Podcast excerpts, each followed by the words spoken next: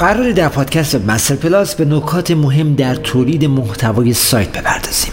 پس با ما همراه باشید.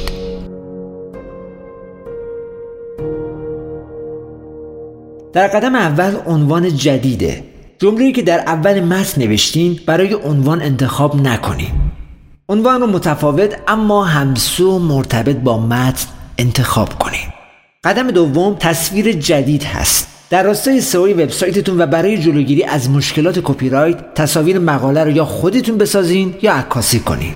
در قدم بعدی که به اون می‌پردازیم متن اصلی هستش.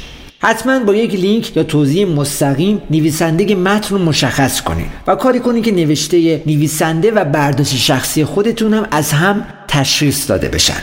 در قدم بعدی نقل قول هست.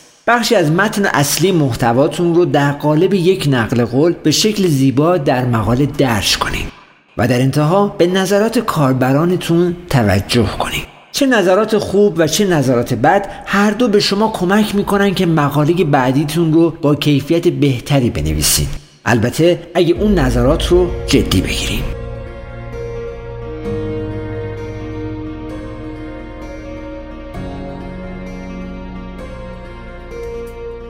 پادکست Webmaster Plus. دریچه به سمت دنیای وب. با پادکست Webmaster Plus همراه ما باشید. مستر Webmaster dot IR.